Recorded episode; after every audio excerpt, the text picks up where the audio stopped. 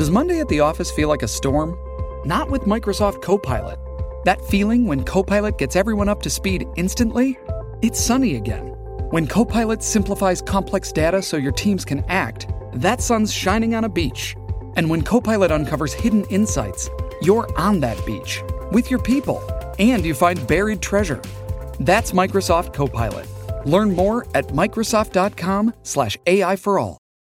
Podclass, i podcast di classe editori. Dopo i record di venerdì scorso, il nono dall'inizio dell'anno per il Dow Jones ed il settimo per l'SP 500, la nuova settimana inizia all'insegna della cautela a Wall Street. In questo lunedì 5 di febbraio il mercato torna a digerire le parole pronunciate ieri notte dal numero uno della Federal Reserve, che sostanzialmente chiede pazienza su un taglio dei tassi. Nel frattempo, dollaro al top di tre mesi, T-bond a 10 anni sopra il 4,1%, complice anche un ISM Servizi che a gennaio ha registrato il balzo maggiore da un anno portandosi sui massimi di quattro mesi, ennesima dimostrazione di una resilienza dell'economia statunitense. Linea mercati. In anteprima, con la redazione di Class CNBC, le notizie che muovono le borse internazionali. Come detto, Jerome Powell torna a far parlare di sé dopo un'intervista alla trasmissione 60 Minutes su CBS, dove in realtà non ha aggiunto nulla di diverso rispetto alla conferenza stampa di mercoledì scorso, ha semplicemente spiegato che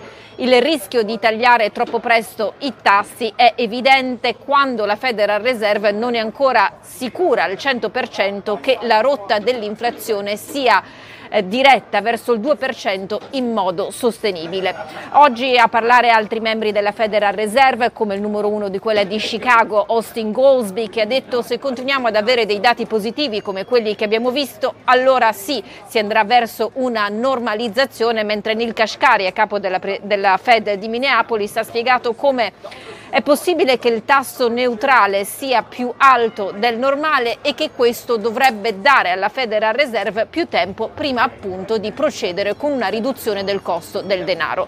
Non è un caso che le probabilità di un taglio a marzo siano scese intorno al 10-15% e quelle a maggio intorno al 54-55%. Eh, Intanto dal fronte aziendale Caterpillar oggi titolo migliore del Dow dopo aver chiuso un 2023 eh, da record, McDonald's Merz invece la peggiore blue chip di questa giornata con ricavi deludenti, qui si fanno sentire i boicottaggi nel Medio Oriente e Steloder invece è il titolo migliore sull'S&P 500 dopo conti migliori delle previsioni e un annuncio di eh, 3.100 esuberi circa pari al 5% della sua forza lavoro. Continuano anche gli esuberi nel comparto tech con Snap, la controllante di Snapchat che ne elimina tipo 500 pari al 10% del suo staff. Chiudiamo con Tesla che scivola ulteriormente dall'inizio dell'anno ha perso circa il 27%, è la peggiore dei magnifici sette. Qui ci sono indiscrezioni del fine settimana del Wall Street Journal secondo cui Elon Musk ha fatto uso di droghe insieme ad alcuni membri del CDA, un CDA che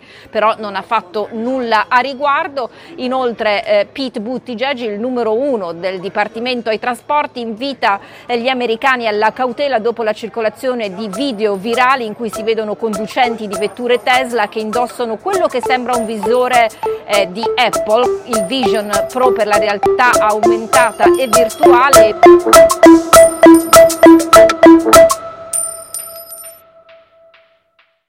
Ciao, scusa se mi intrometto nel tuo ascolto di linea mercati. Sono Francesco del team digital di Classe Editori. Volevo dirti che se vuoi essere sempre informato sull'andamento delle borse e sulle notizie che muovono i mercati, non solo in cuffia, ma anche al lavoro, se vuoi investire senza sbagliare e se vuoi offrire alla tua azienda e ai tuoi consulenti gli strumenti migliori, per te che ascolti i nostri podcast c'è un'offerta speciale con il meglio delle news e delle analisi di Milano Finanza, The Wall Street Journal e Barrons.